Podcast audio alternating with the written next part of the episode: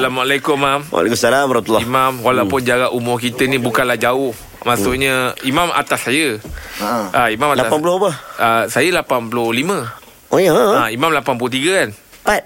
Ah 84. Aha. Ah kan jauh kita u- umur kita Kenapa ni. nampak tua lagi? Tak maksudnya saya rasa macam kadang-kadang orang bila umur sebaya-sebaya, ah kau kau punya cakap tu malah aku nak dengar tapi imam ni walaupun jarak dia setahun, saya nak dengar imam cakap. Kita Ahmad. ah, kita macam dengar, nak dengar. suka nak dengar dia cakap mam.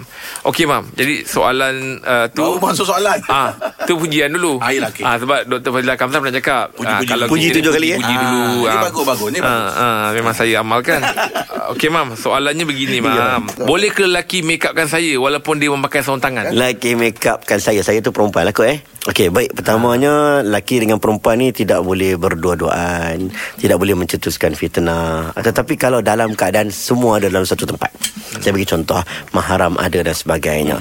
Boleh ataupun tidak. Contohnya, laki tu pakai sarung tangan, dia make up. Contohlah eh. Kalau dia pakai sarung tangan berlapik sekalipun. Kata berlapik ni tak batalkan wuduk. Tapi boleh tak dia bersentuhan dengan wanita? Tak boleh. Ha, Ah. tak boleh kalau tidak semua pakat pegang baju. ha, faham tak kan? Hmm, ya. Ha, buat benda-benda tu kira kot luar ya kan.